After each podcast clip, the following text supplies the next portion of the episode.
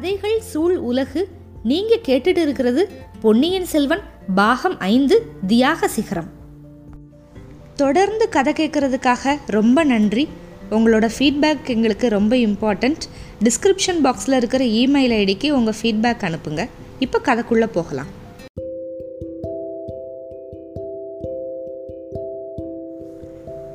பொன்னியின் செல்வன் பாகம் ஐந்து அத்தியாயம் அறுபத்து மூன்று. பினாகபாணியின் வஞ்சம். பொன்னியின் செல்வர் குந்தவை வேளார் மலையமான் இவங்க எல்லாருமே பாதாள சிறைக்கு போனாங்கல்ல அங்கே போனால் வந்தியத்தேவனை காணோம். அப்போ என்ன நடந்ததுன்னு பார்க்கலாம். அவங்க பார்த்தப்ப வந்தியத்தேவனுக்கு பதிலாக வைத்தியர் மகன் பினாகபாணி தான் இருந்தான். அதுவும் அவனை சுவரில் இருக்கிற இரும்பு வளையங்களோட சேர்த்து கட்டி வச்சுருந்தாங்க. ஐயையோ கொலகாரன் தப்பிச்சு போயிட்டான். பைத்தியக்காரனும் தப்பிச்சு ஓடிட்டான் அப்படின்னு கூச்சல் போட்டுக்கிட்டு இருந்தான் நாகபாணி. அவனை குந்தவைக்கும் வானதிக்கும் நல்லா ஞாபகம் இருந்துச்சு. முத முத வந்தியத்தேவனுக்கு துணையாக அவனையும் கோடிக்கரைக்கு அனுப்புனது வந்து அவங்க தானே? பினாகபாணியை விடுதலை பண்ணி விசாரித்தப்ப என்ன சொன்னான் அப்படின்னா நடந்த நிகழ்ச்சி நம்மளுக்கு தெரியும்ல இது எல்லாத்தையும் சுருக்கமாக சொன்னான். தப்பிச்சு ஓடி போனவங்கள வேகமாக தொடர்ந்து போய் பிடிக்கணும் அப்படின்னு ஆத்திரப்பட்டான். ஆனால் இந்த வரலாறு எல்லாத்தையும் கேட்டவங்க அந்த விஷயமா ஆத்திரமே படலை. வந்தியத்தேவனோட சாமர்த்தியத்தை பற்றி மனசுக்குள்ளே மெச்சிக்கிட்டாங்க. அது மட்டும் இல்லை அந்த சமயம் அவன் தப்பிச்சு போனது ஒரு விதத்தில் நல்லது தான் அப்படின்னு நினச்சிக்கிட்டாங்க. மணிமேகலை வந்து அவளோட எண்ணத்தை வந்து வெளிப்படையாகவே சொல்ல ஆரம்பிச்சிட்டான். அப்போ குந்தவை தான் நிப்பாட்டினா தங்காய் பேசாமல் இரு. இது பெரிய ராஜாங்க விஷயம். பெண் பிள்ளைகள் நமக்கு அதை பற்றி என்ன தெரியும்? உன் மனசில் இருக்கிறத என்கிட்ட தனியாக சொல்லு அப்படின்னா.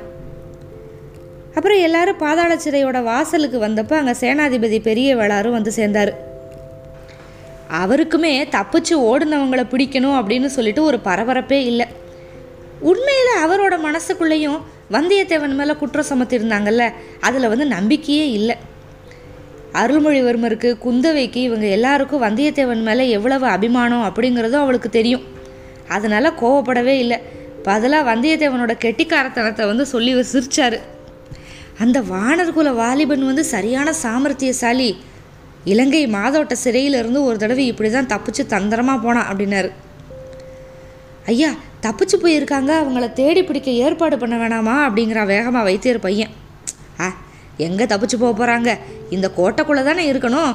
பார்த்துக்கலாம் அப்படின்னாரு சேனாதிபதி. பினாகபணிக்கு ஆத்திரம்.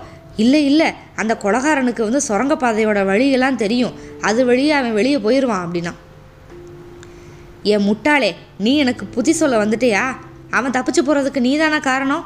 வேணும்னே அவங்களோட சேர்ந்து நீயே இந்த சூழ்ச்சியை பண்ணியோ என்னமோ? இவனை பிடிச்சி மறுபடியும் பாதாள சிறையில் போடுங்க அப்படின்னாரு. பக்கத்தில் இருக்கிற வீரர்களை பார்த்து. பினாகமணி நடிக்க போயிட்டான் இப்போ. ஐயையோ ஐயா இல்லை இல்லை சத்தியமான அவங்களோட சூழ்ச்சியில் சேர்ந்த ஆள் கிடையாது. முதன் மந்திரி அனுப்பி தான் நான் இங்கே வந்தேன் அப்படின்னா.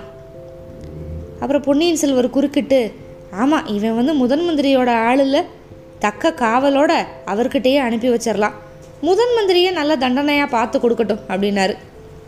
அப்புறம் சேனாதிபதி வந்து வைத்தியர் மகனை முதன் மந்திரி அனிருத்தர்கிட்ட கொண்டு போய் ஒப்படைச்சிருங்க அப்படின்னு சொல்லிட்டு நாலு வீரர்களையும் சேர்த்து அனுப்பி வச்சிட்டாரு. முதன் மந்திரி அனிருத்தர் வந்து பினாகபாணி கிட்ட சிறையில் என்னெல்லாம் நடந்துச்சுன்னு கேட்டுட்டு அவருமே பரபரப்பு காட்டலை. அனிருத்தர் வந்து எப்போவுமே எந்த முக்கியமான காரியத்துக்கும் ஒரு ஆளை மட்டும் நம்பி அனுப்புகிறதே கிடையாது.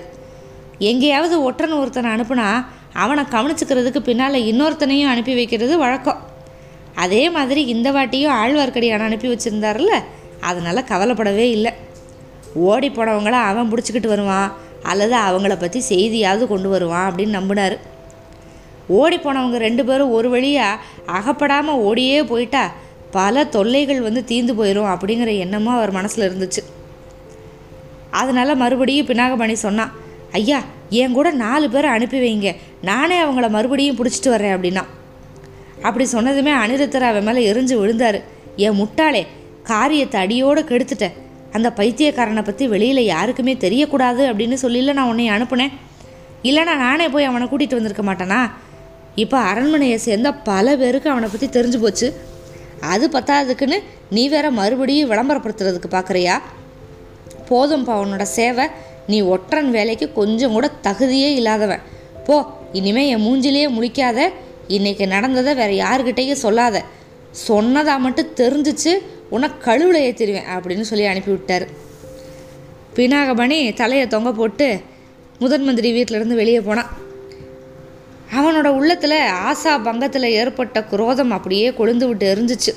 அந்த குரோதம் எல்லாம் வந்தியத்தேவன் மேலே திரும்பிச்சு. அவனால தான் எல்லாம் அவனால் நமக்கு எடுத்த காரியத்தில் தோல்வி அபகீர்த்தி எல்லாம் வந்துருச்சு. சேனாதிபதியை திட்டாரு முதன் மந்திரியும் கடிஞ்சுக்கிட்டாரு. இவங்க எல்லாரும் அலட்சியமாக இருந்தால் இருந்துட்டு போகட்டும். வந்தியத்தேவனை கண்டுபிடிச்சி பழி வாங்குற கடமை நம்மளோடது. பைத்தியக்காரன் தப்பிச்சு போனால் போகட்டும்.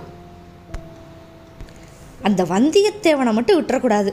கோடிக்கரைக்கு பிரயாணம் போன நாள்ல இருந்து நம்ம விரோதி அவன் கடைசியாக எவ்வளோ பெரிய தீங்கு பண்ணிட்டான் இன்னைக்கு?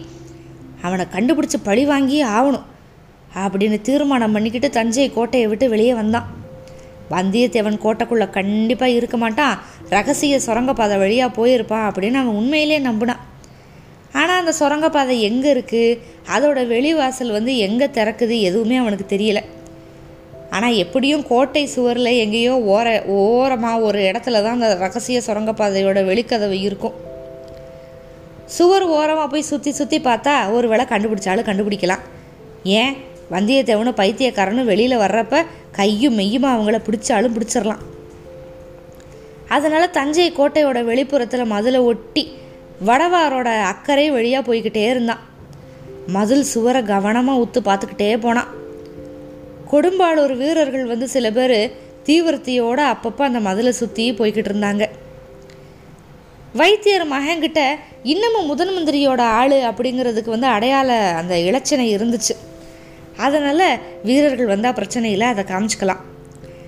ஆனாலும் அவன் எடுத்த காரியம் வந்து தாமதம் ஆகும்ல ஒவ்வொருத்தர்கிட்டயா காமிச்சிட்டு காமிச்சிட்டு போகிறதுக்கு அதனால் தீவிரத்தையோட வீரர்கள் வந்தப்ப எல்லாம் பாதை ஓரத்தில் மரங்களில் புதர்களில் மறைஞ்சு மறைஞ்சு மறைஞ்சு போனான்.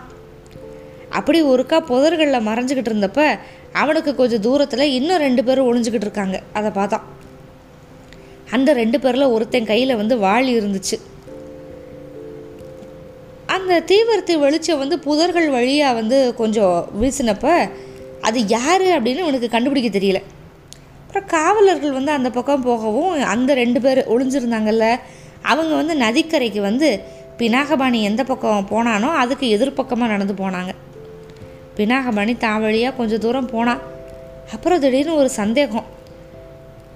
அவங்க ரெண்டு பேரும் ஒருவேளை தப்பிச்சு போன வந்தியத்தேவனோ பைத்தியக்காரன் தானோ? இருக்க முடியாதா என்ன? கோட்டை வாசலை நோக்கி தான் அவங்க ரெண்டு பேரும் போனாங்க. அதனால் முதல்ல வந்து அவனுக்கு சந்தேகம் வரல. ஆனாலும் வந்தியத்தேவன் ரொம்ப தந்திரசாலி துணிச்சல் வேறு இருக்கு அவனுக்கு. என்ன உத்தேசத்தோட போகிறானோ என்னமோ. அதனால் மறுபடியும் பினாகபாணி வந்து இவங்க பின்னாடியே போக ஆரம்பித்தான் ஒருத்தன் கையில் வந்து வாள் இருந்துச்சுல அதனால் ஓடி போய் எதிர்க்கிறதுக்கு அவன் விரும்பலை. அனாவசியமாக அன்னியன் ஒருத்தன் கூட சண்டை போடுற சமயம் இது கிடையாது. அவங்க தான் தப்பிச்சு ஓடுனவங்களா அப்படிங்கிறது நிச்சயமாக தெரிஞ்சுக்கிட்டு தான் எதுவும் பண்ணணும்.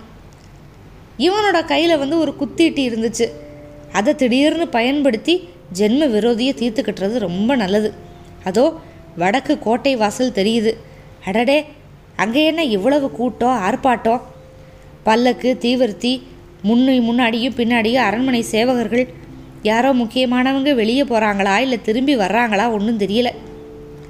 கடவுளே ஐயையோ முன்னாடி போய்கிட்டு இருந்த ரெண்டு பேரும் எங்கே? சட்டுன்னு மாயமாக மறைஞ்சிட்டாங்களே. குறுக்கு வழியில் புகுதுட்டாங்க போல. எங்கே போயிருப்பாங்க? ராஜபாட்டைக்கு போயிட்டாங்களோ என்ன? தப்பிச்சு உடைய கைதிகள் அவ்வளவு தைரியமாக ராஜபாட்டைக்கு போயிருக்க முடியுமா? இல்லைன்னா எங்கே போயிருக்க முடியும்? சேந்தனமுதனோட நந்தவன குடிசை வந்து அங்கே பக்கத்தில் தான் இருக்கும் அப்படிங்கிறது வந்து பினாகபாணிக்கு ஞாபகம் வந்துச்சு. முன்னாடி ஒரு தடவை வந்தியத்தேவன் அங்கே ஒளிஞ்சிருந்தா அப்படிங்கிறது அவனுக்கு தெரியும். ஆமாம் ஆமாம் அவங்க அப்பன்னா வந்தியத்தேவனும் பைத்தியக்காரனும் தான். சேந்தனமுதன் வீட்டுக்கு தான் போகிறாங்க இன்றைக்கி இரவு அங்கே ஒளிய போகிறாங்க அல்லது இந்த தந்திரசாலி வந்தியத்தேவன் வந்து வேறு என்னெல்லாம் நினச்சி வச்சுருக்கானோ தெரியல. நேர சேந்தனமுதனோட நந்தவனம் இருந்த திசையை நோக்கி போனா பினாகபாணி. இருட்டில் வழி கண்டுபிடிச்சிட்டு போகிறது வந்து அவ்வளவு சுலபமாலாம் இல்லை. எப்படியோ தட்டு தடுமாறி நந்தவனத்துக்கு போனப்போ அங்கே வந்து சிவிகைகளும் காவலர்களும் எல்லாம் இருக்காங்க. தயங்கி நின் நின்றுக்கிட்டே இருந்தப்போ சிவிகைகள் புறப்பட்டு போயிருச்சு. காவலர்களும் போயிட்டாங்க. இப்போ பினாகபாணி நந்தவனத்தில் நாலா பக்கமும் ஊற்று ஊற்று பார்த்தான்.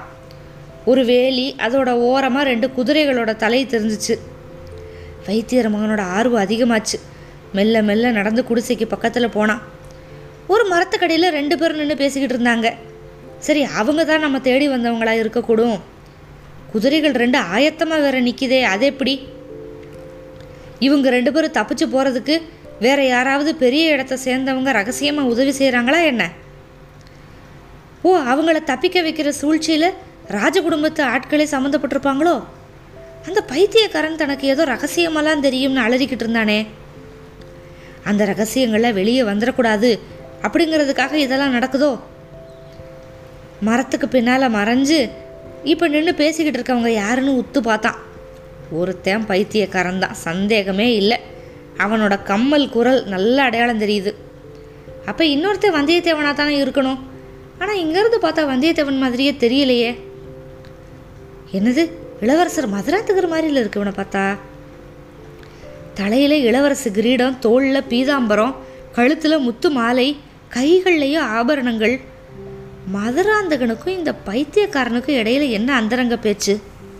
சரி அது ஏதாவது இருந்துட்டு போகுது. தன்னோட ஜென்ம விரோதி வந்தியத்தேவனை எங்க? பக்கத்தில் தான் எங்கேயோ இருக்கா சந்தேகமே இல்லை. கையில் வாளோட நடந்தது அவனே தான் ஒருவேளை வேலி ஓரத்தில் குதிரையெல்லாம் பார்த்தோமே? ஒருவேளை அதில் உட்காந்து ஓ போகிறதுக்கு ஆயத்தமாக இருக்கானோ? பைத்தியக்காரன் வர்றதுக்காக காத்துக்கிட்டு இருக்கானோ? அப்படி தான் இருக்கணும். அப்போன்னா இவங்க ரெண்டு பேரும் தப்பிச்சு போகிறதுக்கு காரணம் மதுராந்தகர் தான். மதுராந்தகரோட தூண்டுதலில் தான் வ வந்தியத்தேவன் வந்து கரிகாலனை கொண்டிருக்கான் இப்போ இவங்க தப்பிச்சு போகிறதுக்கு முன்னால் பைத்தியக்காரன்கிட்ட மதுராந்தகர் ஏதோ செய்தி சொல்லி அனுப்புகிறாரு கடவுளே இது மட்டும் உண்மையாக இருந்து நம்மளாம் இதை உண்மைன்னு நிரூபிச்சிட்டோம்னா இப்படியெல்லாம் இவனோட கோணல் மூளை வேலை செஞ்சிச்சு. எல்லாத்துக்கும் குதிரைக்கு பக்கத்தில் போய் பார்க்குறது நல்லது. ஒருவேளை வந்தியத்தேவன் தனியாக இருந்தால் கையில் இருந்த குத்திட்டினால ஒரு கை பார்க்கலாம். அதுக்கப்புறம் இந்த பைத்தியக்காரனை பிடிச்சி பயமுறுத்தி உண்மையை தெரிஞ்சுக்கலாம். இப்போ மதுராந்தகனும் பைத்தியக்காரனும் பேசிக்கிட்டு இருந்த அந்த மரம் இருந்துச்சுல இப்போ மரத்துக்கு பக்கத்தில் தானே நின்று பேசினாங்க. அதுக்கு நேர் எதிரில் வேலிக்கு அப்பால் குதிரைகள் நின்றுச்சு அவங்கள தாண்டிக்கிட்டு குதிரைக்கு போக குதிரைக்கு பக்கத்தில் போக முடியாது. இதுக்கு பார்த்தா அதுக்குன்னு வழியில் வந்து தாமரை குளம் வேறு இருந்துச்சு. அதனால குடிசைக்கு பின்புறத்துக்கு போய் அங்கே வேலியை தாண்டி போய் குதிரைகள் நின்ற இடத்துக்கு போகலான்னு நினச்சான். அதே மாதிரி போய் குடிசைக்கு பின்னாடி போனால் அவனோட காதில் வந்து சேந்தனமுதனோட குரலும் பூங்குழலியோட குரலும் விழுந்துச்சு. பூங்குழலியை முத முத கோடிக்கரையில் பார்த்தாலும் பினாகபாணி அப்போவே பூங்குழலியை வந்து அவனுக்கு ரொம்ப பிடிச்சி போச்சு. பூங்குழலி மேலே ஒரு மோகம். முக்கியமாக அந்த காரணத்தினால தான் வந்தியத்தேவனை வந்து அவனுக்கு பிடிக்கவே இல்லை முத முத. அதுக்கப்புறம் அவன் மந்தாகினியை பிடிச்சிட்டு வர்றதுக்கு போனான்ல. அப்போ வந்து சேந்தன முதனுக்கும் பூங்குழலிக்கும் எவ்வளவு நட்பு அப்படிங்கிறத தெரிஞ்சுக்கிட்டு அப்படியே மனசு புழுங்கினான். சேந்தன முதன் மேலேயும் ஒரு குரோதம் இருந்துச்சு. இப்போ என்னடானா சேந்தன முதனும் பூங்குழலியும் மகிழ்ச்சி ததும்புன மலர்ந்த முகத்தோட சல்லாபமாக பேசிக்கிட்டு இருந்தாங்க. பினாகமணி குடிசையோட அந்த பலகனி வழியாக பார்த்தான். சேந்தன முதன் மேலே அவனோட குரோதம் அப்படியே கொழுந்து விட்டு எரிஞ்சிச்சு. இன்னும் கொஞ்சம் பக்கத்தில் போய் பேச்சை காது கொடுத்து கேட்டான் அவங்க ரெண்டு பேரும் கல்யாணம் பண்ணிக்கிட்டு கோடிக்கரை போகிறத பற்றி பேசிக்கிட்டு இருந்தாங்க. கலகலகலன்னு ரெண்டு பேரும் சேர்ந்து சிரித்த சத்தம் அவனோட குரோத கணலை அப்படியே பொங்கி எழ வச்சுச்சு. சீச்சி கடைசியில் இந்த ஊமை பூக்காரியோட மகன் பூங்குழலி அடைய போகிறானா அந்த எண்ணத்தை பினாகமணினால் சகிச்சுக்கவே முடியல. வந்தியத்தேவனையும் பைத்தியக்காரனையும் அவங்கள பிடிக்கிற உத்தேசம் இது எல்லாத்தையும் அடியோட மறந்துட்டான். முதல்ல இந்த தேவாரம் பாடுற சேந்தன முதனை இந்த மண் உலகத்திலிருந்து அனுப்பிடணும் மற்ற காரியங்களை அப்புறமா பார்த்துக்கலாம். இப்படி முடிவு பண்ணி பலகணிக்கு வெளியில் கொஞ்சம் ஓரமாக நின்று குத்திட்டியை வந்து சேந்தன முதன் மேலே எரிய குறிபார்த்தான் தற்செயலாக அந்த ஈட்டியையும் அதை பிடிச்ச கையையும் மட்டும் பார்த்த பூங்குழலி தான் இப்போ வீல்னு சத்தம் போட்டான். உடனே சேந்தன முதனும் பலகணி பக்கம் எட்டி பார்த்தான். ஆஹா அவன் மார்பு மேலே ஈட்டியை எறிகிறதுக்கு சரியான சந்தர்ப்பம். இப்போ கை ஈட்டியை ஒ- கையை ஓங்கினப்ப பின்னால் தட தட தடன்னு சத்தம் கேட்குது திரும்பி பார்த்தா ஒருத்தன் வந்து ரொம்ப பக்கத்தில் வந்துட்டான். அவன் யாருன்னே இருட்டில் தெரியல. யாராக இருந்தாலும் சரி நம்ம என்ன பண்ண போகிறோம் அப்படின்னு தெரிஞ்சுக்கிட்டு பிடிக்கிறதுக்கு ஓடி வர்றான். சேந்தனமுதன் மேலே எறிகிறதுக்கு ஓங்குன ஈட்டியை ஓடி வந்தவன் மேலே எரிஞ்சிட்டான். வந்தவன் கீழே விழுந்துட்டான்.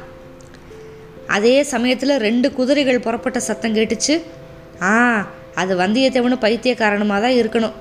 அப்படின்னா இருட்டில் நம்மளை தடுக்கிறதுக்கு வந்து ஈட்டிக்கு இலக்கானது இளவரசர் மதுராந்தகராக இருக்கக்கூடும். இதை நினச்சி அவனுக்கு ஒரே பயங்கரமாக வேற இருந்துச்சு. குடிசைக்கு உள்ளே இருந்து ஆஹா ஐயோ அப்படின்னு குரல்கள் கதவை திறந்துக்கிட்டு யாரோ வெளியில் வர சத்தம். பினாகபாணி ஓட்டம் முடிச்சிட்டான். அங்கேருந்து தப்பிச்சு ஓடுறது தான் அவன் முதன்மையாக செய்ய வேண்டிய காரியம். குதிரைகள் மேலே ஓடி இருக்காங்க. அவங்கள தொடர்ந்து போய் பிடிக்க வேண்டியது ரெண்டாவது காரியம். தலகால் தெரியாமல் பினாகபாணி விழுந்தடிச்சு ஓடுனான். கொஞ்ச நே கன நேரத்துக்குள்ளே பூங்குழலிக சேர்ந்த நமதனும் விளக்கோட வெளியில் ஓடி வந்தாங்க. பார்த்தா வந்தியத்தேவன் ஈட்டியால் குத்தப்பட்டு ரத்த வெள்ளத்தில் விழுந்து கிடந்தான்.